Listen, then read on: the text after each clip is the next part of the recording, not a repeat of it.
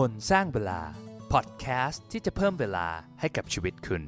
สวัสดีครับ ผมบอลภาคภูมิ ต้อนรับเข้าสู่พอดแคสต์คนสร้างเวลานะครับ episode นี้ผมจะเล่าให้ฟังถึงเทคนิคที่เรียกว่ากฎ 2 นาทีครับ ที่จะสามารถช่วยแก้ปัญหาผัดวันประกันพรุ่งของเราได้นะ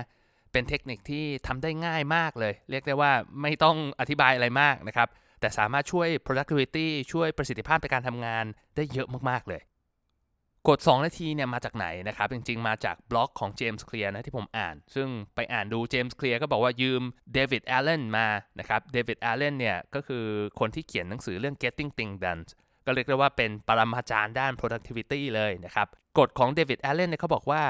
ถ้างานไหนเนี่ยสามารถทำเสร็จได้ภายใน 2 นาทีเนี่ยให้ทำมันเลยนะครับมันจะได้ไม่ต้องแบบเสียเวลามานั่งจดว่าต้องทำแล้วก็กลับมาทำมันอีกนะครับมันจะช่วยเพิ่มประสิทธิภาพในการทำงานของเราได้มากขึ้น แต่เจมส์เคลียร์เขาไปอีก step หนึ่งครับเขาบอกว่าจริง ๆ แล้วเนี่ยการทำงานให้เสร็จภายใน 2 นาทีเนี่ยมันก็มีประโยชน์นะแต่เราสามารถเอากฎ 2 นาทีเนี่ยไปใช้กับการสร้างนิสัย หรือว่าทำงานชิ้นที่มันใหญ่กว่ายากกว่านั้นได้ คือถ้าเราวิเคราะห์กันดีๆนะครับเหตุผลที่คนเราผัดวันประกันพรุ่งไม่ยอมทำงานที่เราอยากจะทำเนี่ยก็อาจจะเป็นเพราะว่างานมันน่าเบื่อไม่สนุก ยากเกินไป เยอะเกินไปนะครับ หรือไม่รู้จะเริ่มตรงไหนนะคือหรือบางคนบอกว่าก็แค่ไม่อยากทำอะนะครับ ไอสิ่งเหล่านี้มันเหมือนกับ friction นะครับ มันเหมือนกับแรงต้านทานในการที่เราจะเริ่มลงมือทำนะนึกภาพผมชอบยกตัวอย่างนี้ คือเวลาเราไปเข็นรถที่จอดขวางเราตามห้างอะครับบางทีแบบรถคันใหญ่นะเวลาเราเข็นเนี่ยตอนแรกมันจะเข็นยากนิดนึงใช่ไหมครับแต่พอเข็นไปแล้วเนี่ยมันก็จะง่ายขึ้นง่ายขึ้น พอถึงจุดหนึ่งมันก็จะมีแค่แค่กับโมเมนตัมมีแรงส่ง จนบางทีเนี่ยเบรกไม่ทันไปชนคันข้างหน้าก็มี การแก้ปัญหาผัดวันประกันพรุ่งก็เหมือนกันครับคือบางทีเราไม่ยอมทำอิดออดนะครับ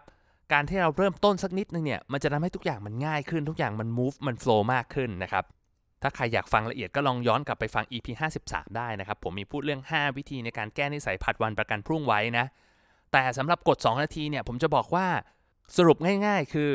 ไม่ว่าจะเป็นงานอะไรเล็กหรือใหญ่ ใช้เวลาทำมันแค่ 2 นาทีพอ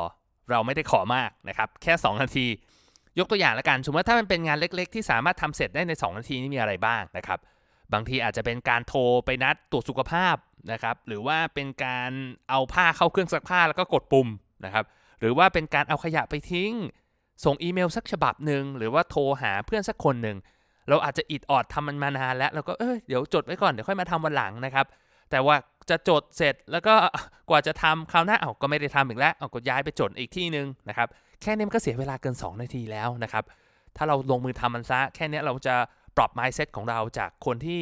ชอบอิดออด เป็นคนที่ชอบลงมือทำนะครับ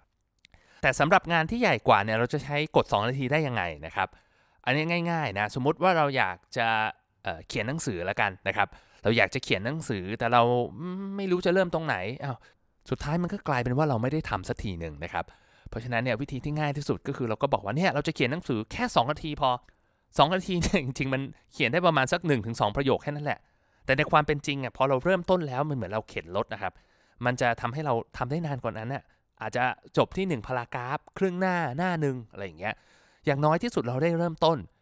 สิ่งที่สำคัญคือเราต้องทำให้มันเป็นประจำครับทำให้มันต่อเนื่องสม่ำเสมออะวันละ 2 นาที แต่ขอ 30 วันนะ2นาทีผมเชื่อว่ามันไม่ใช่สิ่งที่มากเกินไปที่เราจะสามารถจัดสรรเวลาได้นะครับ บางทีเราเช็คมือถือทีนึงมันก็เกิน 2 นาทีแล้ว แต่แค่ว่าเราต้องมีเขาเรียกว่า conscious รู้สึกมีสติรู้ตัว แล้วก็ชัดเจนกับตัวเราเองว่า เฮ้ยเนี่ย เราจะเขียนหนังสือวันละ 2 นาทีนะ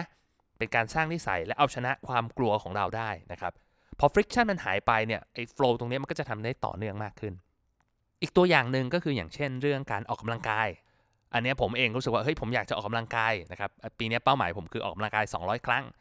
แต่ว่าบางทีก็เฮ้ยขี้เกียจจังเลยนะครับ แบบไม่รู้จะทำยังไงแบบไม่อยากจะทำอะไรเลยนั่งเฉยๆนั่งเล่นมือถือมากกว่าเนี่ย ผมก็บอกกับตัวเองอย่างนี้ครับว่าโอเคไม่เป็นไร เราวิดพื้นแค่ 10 ทีพอ เราสควอตแค่ 15 ทีพอ หรือบางทีทำมันก็อาจจะมากกว่านั้นนะครับ แต่ว่ากลายเป็นว่าพอผมบอกกับตัวเองว่าเฮ้ยทำวิดพื้นแค่ 10 ทีพอ ร่างกายมันรู้สึกว่าเฮ้ยมันไม่ใช่เรื่องยากอะมันทำได้นะครับทำเสร็จภายในนาที 2 นาที แค่นี้เราก็ทำได้ต่อเนื่องมากขึ้นนะครับ อีกตัวอย่างหนึ่งนะครับ สมมุติเราอยากจะ eat healthy คือเราอยากจะกินอาหารเพื่อสุขภาพนะครับ เราก็สามารถตั้งกฎข้อนี้ได้โดยการที่เราปอกแอปเปิลกินนะครับ กินแค่ชิ้นเดียวพอ แต่พอเรากินไปแล้วเนี่ยเราก็รู้สึกว่าเฮ้ยเราอยากจะกินเพิ่มนะเอาไปเอาถั่วมากินหน่อยนึงไปทำสลัดกินนะครับ เราก็รู้สึกว่าอยากจะทานอาหารที่มันมีประโยชน์มากขึ้นอะแล้วสมมุติเราอยากจะออกไปวิ่งนะครับ เราจะใช้กฎ 2 นาทีกับการอยากวิ่งได้ยังไง หลายคนอาจจะเฮ้ยสนาทีมันทำอะไรได้นะสนาทีนี่คือแบบวิ่งไม่ถึง 10 เมตรเลยนะครับ จริงๆ ไม่ต้องวิ่งเลยครับ กฎข้อนี้ง่ายมากก็คือว่าเราแต่งตัวเปลี่ยนชุดวิ่งนะครับ ใส่ถุงเท้าใส่รองเท้า และออกไปยืนบนถนนครับ คือเราไม่ต้องวิ่งเลยนะ หลายคนก็บอกฮะแต่งตัวเสียเวลาตั้งนานออกไปยืนบนถนนแล้วทำไมไม่วิ่งอะ นั่นแหละครับคือประเด็น ประเด็นมันก็คือว่าเราสร้างจุดที่มันยากที่สุดของการวิ่งคือการเปลี่ยนเสื้อผ้า เปลี่ยนรองเท้าและออกไปบนถนน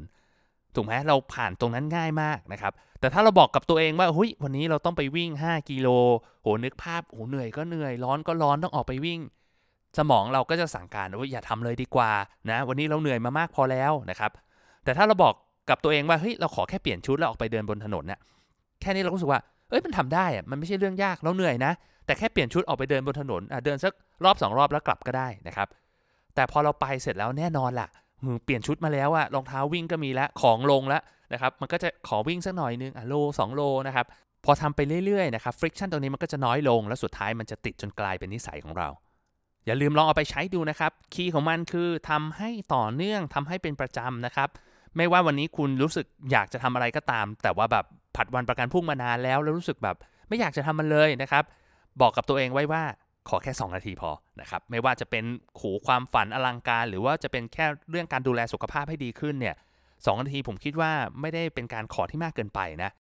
สุดท้ายแล้วนะครับผมก็ไม่สามารถการันตีได้หรอกนะครับว่าไอ้กฎ2นาทีเนี้ยมันจะ work หรือเปล่า แต่ผมการันตีได้แน่นอนเลยครับว่ามันไม่ work ถ้าท่านผู้ฟังไม่ได้ลองเอาไปใช้นะครับหลักการดีๆ ในการบริหารเวลามันมีเยอะแยะไปหมดนะครับ แต่ว่าหลักการดีๆ ที่เราสามารถเอาไปใช้แล้วแบบสร้างความเปลี่ยนแปลงให้กับตัวเองได้จริงๆอะมันจะมีสักกี่ข้อนะครับ ผมว่าหลัก 2 นาทีเนี่ยเป็นหนึ่งในหลักการที่ผมคิดว่ามันง่ายนะครับ episode นี้สั้นมากนะอธิบายง่าย เอาไปใช้จริงง่ายนะครับแต่ว่าได้ผลลัพธ์มาก ผมก็หวังว่าท่านผู้ฟังเมื่อฟัง episode นี้แล้วจะได้เอาไปใช้เอาไปลงมือทำนะครับได้ผลยังไงก็ inbox มาเล่าให้ฟังกันบ้างนะครับผ่านทาง Facebook คนสร้างเวลานะครับถ้ารู้สึกว่า episode นี้มีประโยชน์ก็อย่าลืมแชร์ให้เพื่อนฟังด้วยนะ เขาจะได้เปลี่ยนแปลงตัวเองเหมือนอย่างที่คุณทำอยู่ แล้วพบกันใหม่นะครับ สวัสดีครับ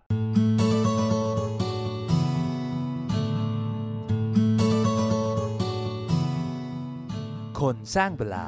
พอดแคสต์ที่จะเพิ่มเวลาให้กับชีวิตคุณ